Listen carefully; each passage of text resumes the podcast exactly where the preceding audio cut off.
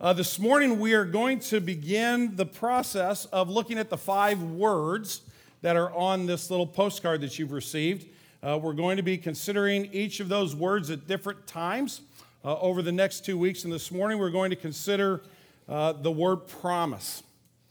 I was traveling back from Dallas, Texas on Thursday morning. I had been speaking at a church uh, in Fort Worth Sunday through, thir- uh, Sunday through Wednesday of this week. And as I was waiting to get on the plane, those of you that travel know that they do the pre boarding for anybody who's traveling with small children or needs a little extra time going down the runway. You know, I've got this thing this memorized in my head. Um, but there was a father and a son who were standing there, and they were saying goodbye to one another. And the son was probably, I'm going to guess, eight or nine years old. And uh, I, was, I was fairly close to them, and I could overhear the dad uh, telling his son that he would see him again soon uh, that he had such a great time when they were visiting together and that uh, he did not need to worry that they, they would be together again. And he kept making this promise of, I, I will see you soon. And uh, speaking very calmly in a very quiet voice. And the little boy, you could tell, was a little bit upset. I wasn't sure if it was because he was traveling alone. Uh, getting on a plane when you're eight years old by yourself can be a little daunting. Getting on a plane when you're 54 years old can be a little daunting. But uh, as he walked down the, the runway, I watched the dad who turned and he, and he watched him all the way as far as he could. And then he got out his phone and he began to text. And I assume he was texting somebody on the other end of the, the trip to let him know that the little boy was getting on the plane. And as he was texting, he started to kind of do this a little bit. And he texted a little more, and then he kind of took a sleeve of a shirt and kind of did this little bit. And he sat down and he was kind of had his head tucked, uh, trying not to bring attention to himself. And he finally gave up on the text and he just basically sat there for a couple minutes and wept. I don't know what promise he made to his son, whether he was going to be able to keep it or not. Not finding fault with that particular story. I think it's, I don't know the man, I don't know the background, but it's a story with which we're all very familiar because we live in a broken world. We live in a world of, of broken promises. My, my guess is, is that they, uh, they started out together as a family and promises were made, uh, commitments were made, but then life became maybe too much to bear, and those promises ended up not being able to be fulfilled. Every one of us probably knows the experience of disappointment of a promise that has been given but hasn't been kept, or the shame and the guilt of making a promise we haven't been able to keep. As we look at Scripture, there's a very different picture of God when it comes to promises than there is to this broken world. And yet, when we look at Scripture through the lens of our lives, sometimes we wonder whether or not promises that are, that are listed in Scripture are simply there to kind of kind of keep us in check and doing the, the things the good church people should do or do they really uh, are they really true are they really going to come about are the promises that God makes in Scripture, which give us great hope for this world as well as glory for the next, are they reliable? Are they true? That's what I want to consider this morning. I'm going to take you through uh, two texts very quickly as way of introduction before we get to our main text this morning. The first is in 2 Corinthians chapter 1, verses 19 and 20, where Paul writes, For the Son of God, Jesus Christ, whom we proclaimed among you, Silvanus and Timothy and I, is not yes and no, but in him it is always yes. For the promises of God find their yes in him. That is why through him we utter our amen to the glory, to God for his glory. Paul says that God is keeping his promises through Jesus. And that the, the, the response that mankind gives is yes and amen. When I look at Jesus and I see what he's done in Scripture, and I see the promises that God makes through him, Paul says we have reason to celebrate. And the reason behind our celebration is that we can trust that God's word is true. And so, Paul, even in, in the midst of a broken world, is confident and is celebratory about the person of Jesus Christ. That takes me back then to Matthew chapter 21 and what we call the triumphal entry. Today's Palm Sunday. I want to reread for you. Perhaps you've heard this before. Maybe this will be new to you. But this is Jesus coming into Jerusalem the week before he's crucified, the first nine verses of chapter 21. Now, when they drew near to Jerusalem and they came to Bethphage to the Mount of Olives, then Jesus sent two disciples, saying to them, Go into the village in front of you, and immediately you will find a donkey tied, a colt with her. Tie them and bring them to me. If anyone asks you, uh, says anything to you, you shall say, The Lord needs them, and he will send them at once. This took place to fulfill what was spoken through the prophet, saying, Say to the daughter of Zion, Behold, your king is coming to you, humble and mounted on a donkey and on a colt, the foal of a beast of burden. And the disciples went and did as Jesus directed them. And they brought the donkey, the colt, and put them on them their cloaks, and he sat on them. Most of the crowd spread their cloaks on the road. Others cut branches from the trees and spread them on the road. And the crowds went before him, and, the, and that followed him were shouting, Hosanna to the Son of David. Blessed is he who comes in the name of the Lord. Hosanna in the highest. The people that greeted Jesus on what we call Palm Sunday were celebrating. And they were celebrating in the context of God's promises the promise of a coming Messiah who would be the son of David. He would be of the line of the great King David, of whom we read in the Old Testament. Why is Paul so convinced? Why are the people of Jerusalem shouting for joy? What are the promises of God? Why are they found in Jesus? And do they have anything to do at all with the life that you and I are living today in this particular generation? That's a question we're going to look at this morning. Our main text is going to be in Isaiah chapter 11, verses 1 through 10. Hear the word of God once again. There shall come forth a shoot from the stump of Jesse, a branch from his roots shall bear fruit. And the Spirit of the Lord shall rest upon him the Spirit of wisdom and understanding, the Spirit of counsel and might, the Spirit of knowledge and the fear of the Lord.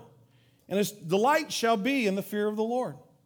He shall not judge by what his eyes see, or decide disputes by what his ears hear, but with righteousness he shall judge the poor and decide with equity for the meek of the earth. And he shall strike the earth with the rod of his mouth, with the breath of his lips he shall kill the wicked. Righteousness shall be the belt of his waist, and faithfulness the belt of his loins. The wolf shall lie down with the lamb, and the leopard shall lie down with the young goat, and the calf and the lion and the fatted calf together. And a little child shall lead them. And the cow and the bear will eat, uh, excuse me, shall uh, graze uh, together. Their young shall lie down together, and the lion shall eat like the ox. The nursing child shall play by the hole of the cobra. The weaned child shall put his hand on the adder's den. They shall not hurt or destroy in my holy mountain, for the earth shall be full of the knowledge of the Lord as the waters cover the sea. In that day, the root of Jesse, who shall stand as a signal for the peoples, of him shall the nations inquire, and his resting place shall be glorious. This is a reading of God's holy and perfect word. To him alone be glory. Let's pray.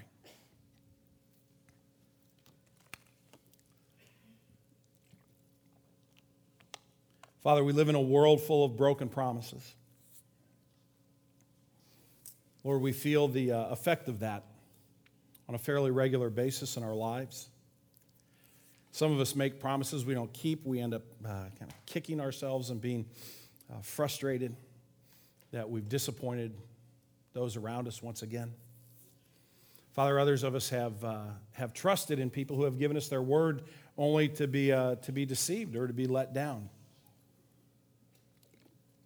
And we've promised ourselves that we won't trust quite as quickly next time. Promises don't mean very much. We have to have contracts to, to hold ourselves to our word, and, and then we even try to break our contracts.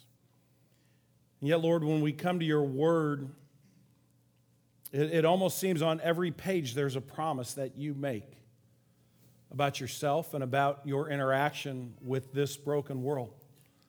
And Lord, quite frankly, some of us don't want to be taken in again. It's not that we don't want to have faith. It's not that we, we want to be people who are, who are critical or skeptical. But Lord, we've, we've been burned before, and we don't want that to happen. So, for some of us, Father, we, we, we talk about faith, but we hold it at arm's length. So, Lord, I, I pray that this word promise would um, be something with which we wrestle this morning. Uh, this passage in Isaiah is filled with promises. Lord, I pray that you would, you would help us to understand this word in the context of the Lord Jesus Christ. Father, I, I can't work through this passage in a way that would, would do it justice in, in the next few minutes. There's so much here, and it's so rich and it's so deep, but sometimes our pain is so deep it's hard to hear. And so, Lord, I, I just pray for all of us. Uh, for the one who's preaching, who knows that uh, he can certainly disappoint others by not keeping his own word. To those who hear your word, Father, help us to worship you with our minds, with our hearts. Help us to be open to your truth, which is glorious and redemptive and healing. Father, forgive me for my sin. Don't let me stand in the way of what you want us to hear and to know this morning. We pray in your name, Lord Jesus. Amen. I want to work through this passage in Isaiah with you this morning for a few moments and look at different aspects of these promises because, again, all of us have, have, have been on the negative side of promises at one point uh, or another in our lifetimes. And yet, as you come to Scripture, it is, it is filled, as we, as we said earlier and during the prayer, that God is making promises. And so I want to look at kind of the foundation of those promises, what lies behind them, and then how do they work out? What, what are the benefits? What are the outcomes? And who's included in these promises that God makes? And so we're going to try and work through it in that order. I want to begin by studying uh, what Isaiah says here in his prophetic word about the character behind the one who is making the promises. this passage is talking about uh, the Messiah, the anointed one. And, and there are certain things that, that uh, Isaiah makes very clear about why we can trust these promises. And it really has to do with the character of this, this son of, of David, this one who's coming from Jesse. So, as we look at the character, the first thing I want you to notice is the bookends of, of the lineage of this one who is going to come. He is both human and divine. In chapter 11, verse 1, it says, There shall come forth a shoot from the stump of Jesse. Now, Jesse was the father of King David. Uh, who we read about in, uh, in 1st and 2nd Samuel in the Old Testament. David was the, was the great king of Israel. He was the one that, that united all of Israel. He was the one that followed the disappointment of King Saul. And he was a, a man who was said he was the man after God's own heart. David was was a hero uh, of a man.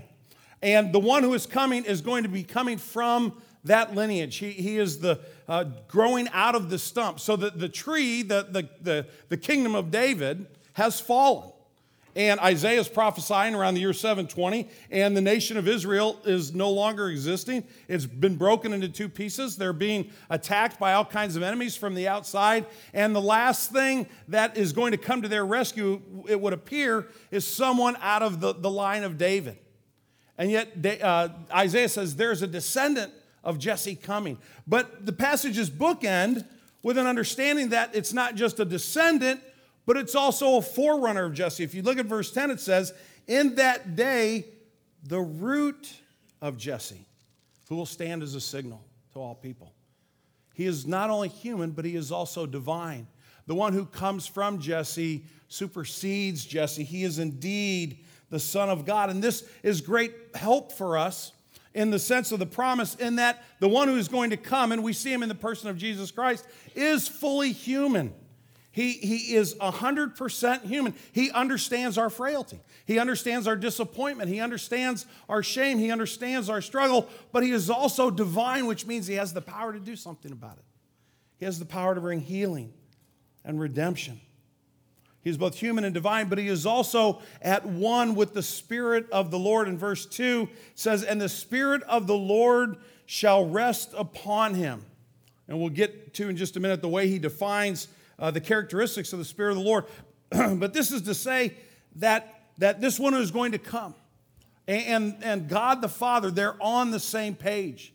There's not a shred of, of, of, separation between them. And you think about when Jesus came in his earthly ministry, he said very clearly, and John records it most often in his gospel I've come to do the will of my Father. I can only do that which he has sent me to do. Uh, we'll come to, uh, to uh, Good Friday in a few days, but we remember when Jesus is praying in the garden, he says, Lord, let this cup pass from me. If I don't have to go to the cross, let's find another well, yet another way Yet not my will, but yours be done. The Spirit of the Lord brings a unifying presence in the person of the Messiah. And then Isaiah goes on to explain some of the characteristics of this spirit in verse 2 the spirit of wisdom and understanding, the spirit of counsel and might, the spirit of knowledge and the fear of the Lord. Just a brief comment on each one of those. First, Isaiah says a spirit of wisdom and understanding. In other words, he's able to see into the heart of the issue. He's able to discern uh, what is really going on. And, and this is a, a governing type of term that he's going to come with wisdom and understanding, such that a ruler would need to execute his or her office in a faithful manner. So, this one who's going to come, he's able to see into the heart of the issue and he directs the appropriate outcomes as he governs. But is also a spirit of counsel and might, which is a military term. And the idea behind this understanding is that this one who comes, he's able to devise a right plan for battle. Uh, if, you, if you study military history at all, you look at how, how generals or how commanders uh, set up their forces, how they, they plan the attack or they plan the defense. And, and they're successful more or less. Uh, there are a lot of factors, but a lot of it has to do with the planning phase. And that's that, that word counsel, that he understands how to plan for the fight. But he also is mighty, he has the prowess to win the battle.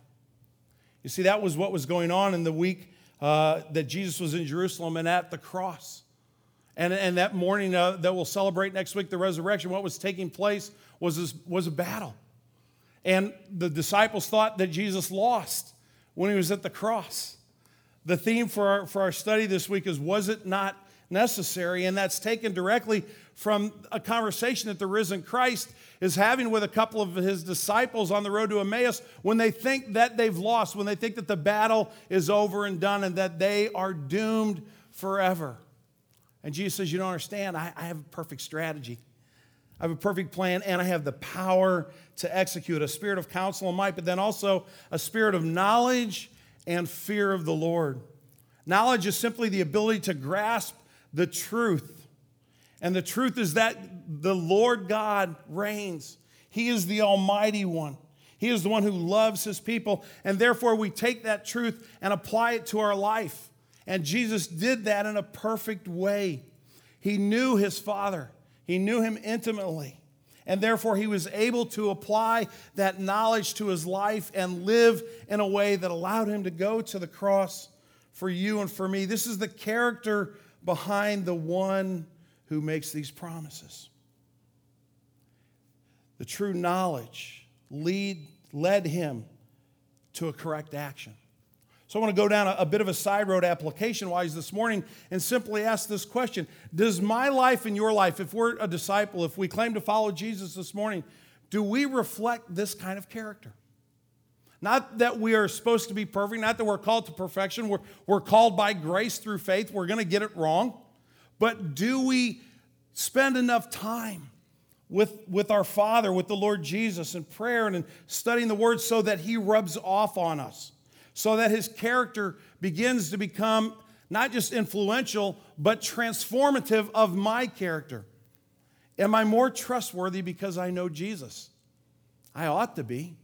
If His Word and His Spirit are making a difference in my life. You see, I think part of, of this character helps us understand that God is giving us reason to believe. Jesus gave his disciples reason to trust in him. It wasn't a blind faith. They observed in his life a character that honored and glorified God. Do people see that in my life?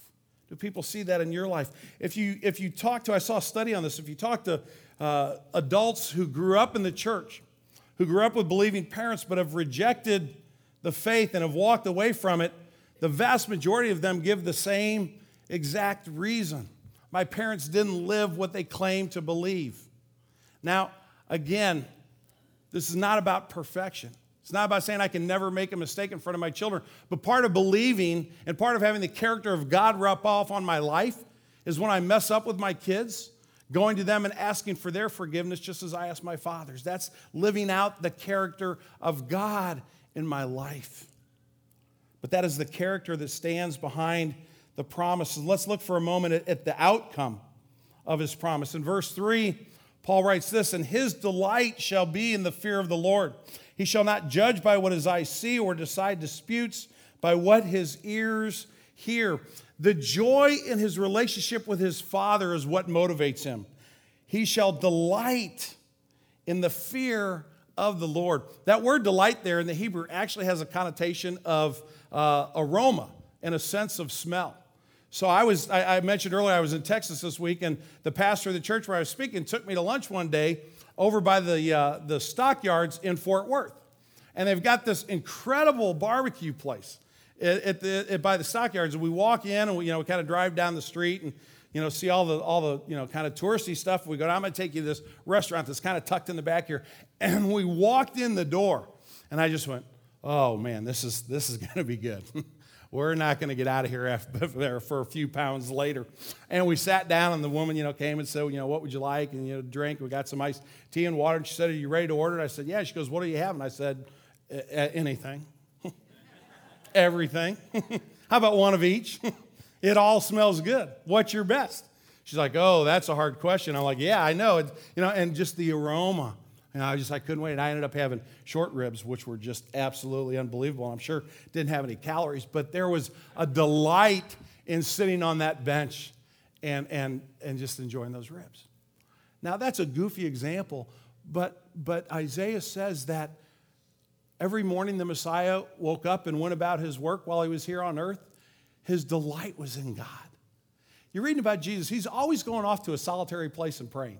He's always kind of going out of the way and, and, and just being off by himself. And, and, and it wasn't because he had to. It was because he went, oh, got to have my quiet time. And if I don't have my quiet time, I'm going to be in trouble. It's like I couldn't wait to talk to my father this morning. And that is part of the outcome. That delight rubs off on us. But he also has the ability to see beyond appearances and hear true motives behind words. Look again at, at verse 3 He shall not judge by what his eyes see or decide disputes by what his ears hear. He has the gift of discernment. Now, every parent gets this. If you've ever walked into a room and you have more than one child, and they're more than just teeny tiny babies, and every once in a while they're doing what? They're going at it, right? And you walk in the room, and now you're like the guy with the stripes on and the whistle. You're the referee, and uh, you say, you know, you say something silly like, "What's going on in here?" like they're going to give you an honest answer. And, uh, and, and what immediately probably happens is they start pointing fingers. Well, she did this, and, and, and she did, and no, wait a minute, he did that, and I didn't do that until he, and all of a sudden you've got, you know, this kind of mess on your hands. Who's right, who's wrong, who started, who didn't start it. And, you know, I kind of just said, well, just punish them all, and it'll, it'll all sort itself out in the laundry eventually. But you need the gift of discernment as a parent. You need to be able to kind of look at it and go, you know what? I know what she's saying, but she's always prodding him. I know it because I'm watching when she doesn't know I'm watching her. And I know he says he, he was only retaliating, but I know sometimes he figures that the best defense is a good offense. and he may have smacked her first. And there, there's some discernment that's needed. And if you just kind of come in and say, hey, kids, what happened? And you just kind of naively believe everything they tell you, it's going to be a mess. And the outcome of, of this one who is promised is that he has the ability to see beyond the surface, which should be both disturbing and consoling for every one of us. God's not fooled by what you and I say. God isn't tricked by our false piety. He doesn't go, oh, look at how nice they're acting today. Isn't that wonderful? They're so sweet. He looks into the motives of our hearts. And he doesn't just see with his eyes and hear with his ears, he discerns. But it should also give us great hope because even as he knows the very worst about us, he chooses to love us. You cannot surprise God with the depth of your sin, nor with your self righteous activity. Neither of those is going to shock God. You'll never surprise God to the extent that He goes, you know what? If I'd known that about Him, I wouldn't have died for Him in the first place. It won't ever happen. And that discernment should bring great peace to our souls if our trust and our hope is in him. Because here's where that leads him. Look at, at what he does do. He isn't going to just look and listen casually, but with righteousness. Verse 4 He shall judge the poor and decide with equity for the meek of the earth. And he shall strike the earth with the rod of his mouth and with the breath of his lips he shall kill the wicked. This is going to be one who brings forth justice and equity for all. You cannot buy his favor, nor does your low or, or, or modest standing keep you out of the mix. God is not a respecter of persons, so to speak. So if you look at the Gospels, you see this all the time. Jesus treated Zacchaeus, who was a guy of enormous wealth and a lot of influence and a lot of power, exactly the same way he treated the blind beggar on the roadside.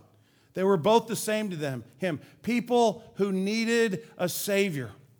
And so he dealt with them honestly and truthfully. There were no favorites with him. This son of David is impartial he is always fair.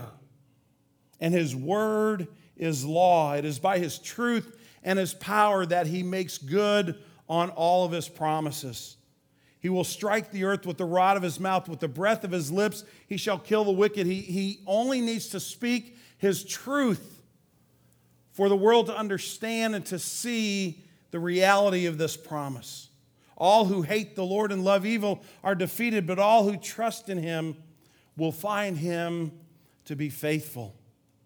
Those are some of the outcomes of his promises.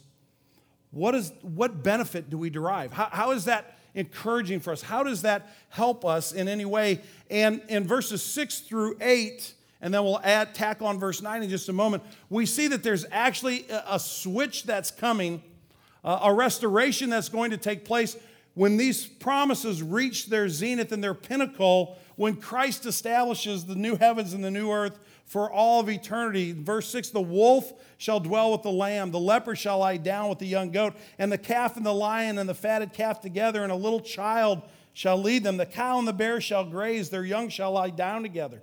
The lion shall eat straw like an ox. The nursing child shall play over the hole of the cobra, and the weaned child shall put his hand on the adder's den. There's a peace and a harmony that extends throughout the entire created order.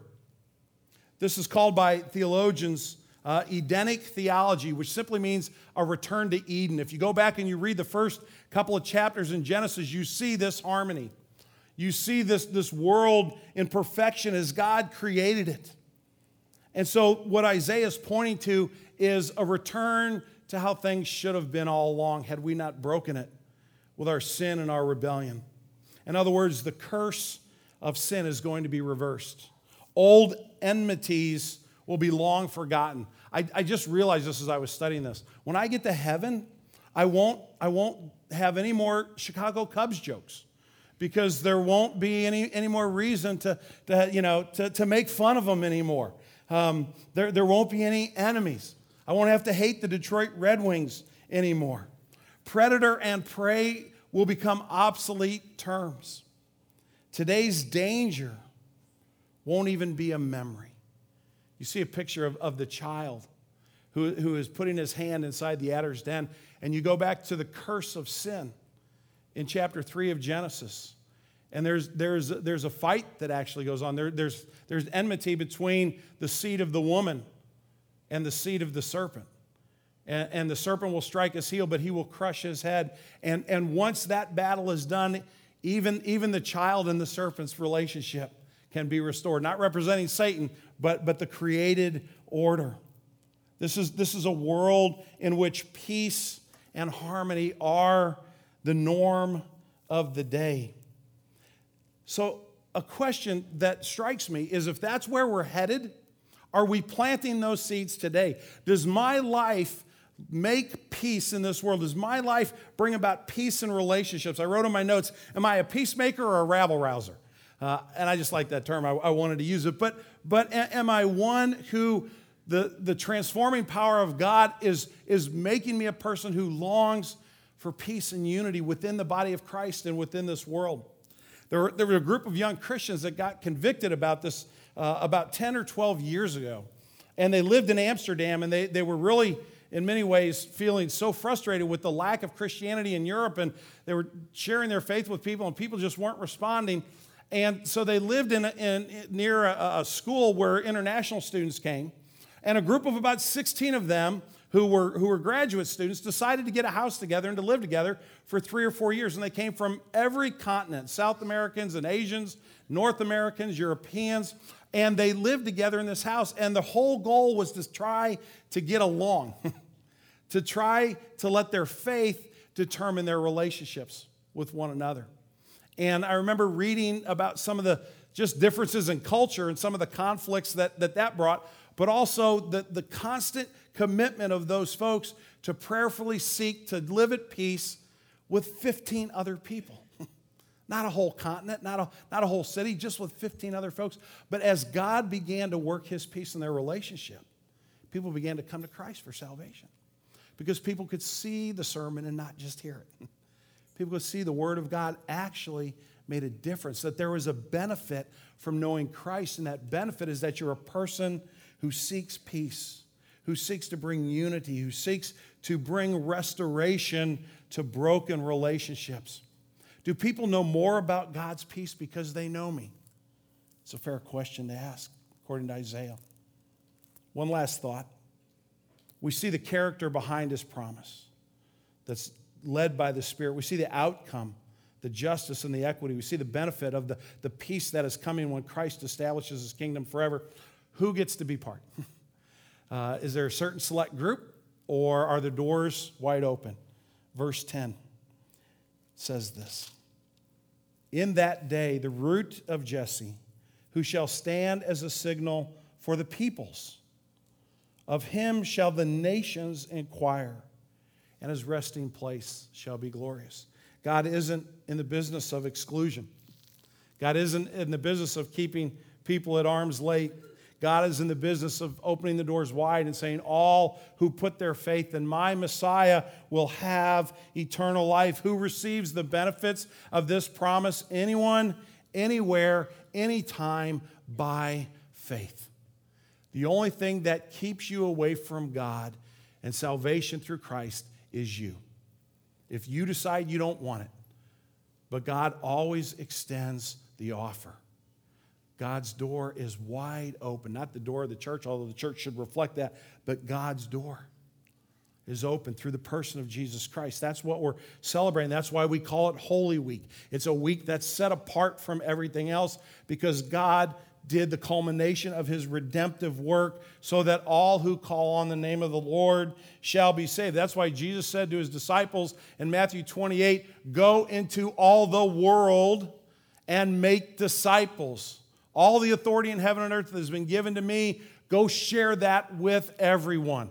If you go to the very end of the Bible and you look in chapter 21 of Revelations, you see a picture of the new Jerusalem, the new heavens and the new earth. And one of the things that John sees as he's seeing this vision is all the nations are walking in the light of the New Jerusalem. People from every language, tribe, and tongue are included in God's redemptive power. If you go to chapter 22 and you see another picture, picture of Eden being restored, you see on the, on the, on the words of the page that the leaves of the tree of life are for what? For the healing of the nations.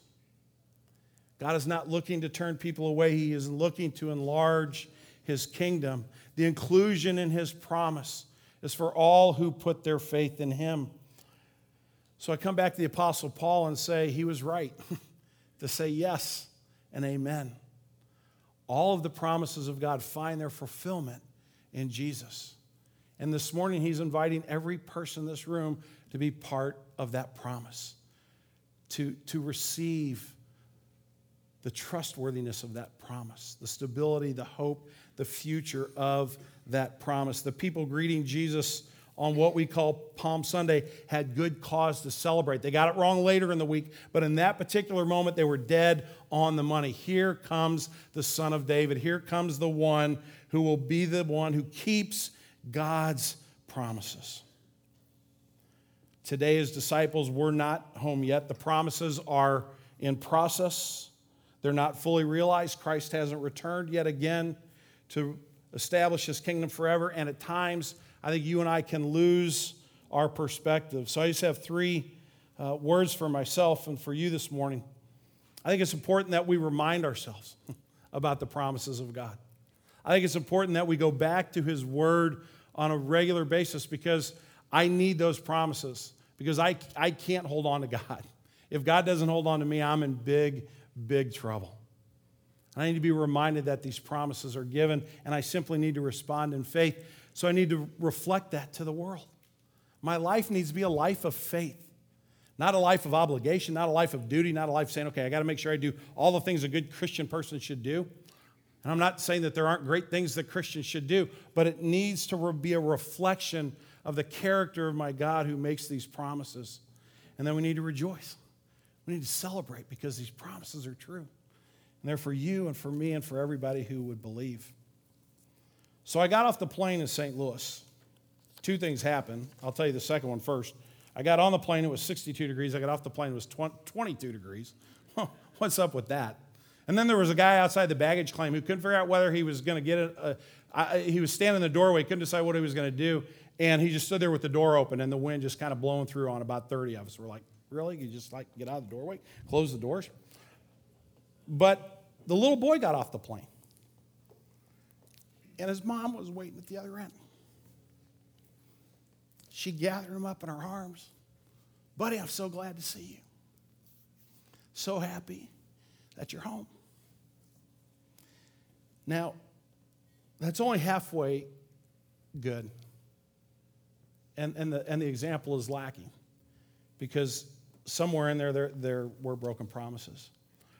But it reminded me that one day all of this is going to be fixed. And it's not going to be made right by a God who says, Well, that's I need to take care of them. it's what God's supposed to do, it's my job. It's going to be made right by a God who can't wait to gather you up in his arms.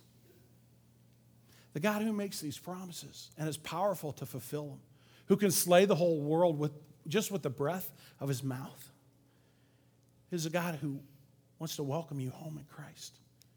He wants you to know that his promise is good, not just because he's powerful, but because he's loving. Will you pray with me? Father, I thank you that Scripture is so different than the experiences of this world. Father, we, so often we just, you know, who can I trust? Not too many folks. Am I trustworthy? Well, not as often as I should be. And yet, Lord, you never make a promise that you don't keep. And Father, your promise is one of compassion and of mercy. Your promise is one of, as Paul says, yes and amen. Because it is a promise of redemption. And the only thing that keeps me separated from, from that love and that mercy is if I choose to not believe, to not receive it by faith. So, Father, I pray for faith for every person in this room today. I don't care what else we have. I don't care how rich we are, how poor we are. I don't, I don't care what any other need is, Father. That is the most important need that you would, you would create faith in every heart, that we would receive and rest in the promises of God, which will last for all of eternity. Lord Jesus, we praise you, we worship you, and our trust and our hope is in you alone. Amen.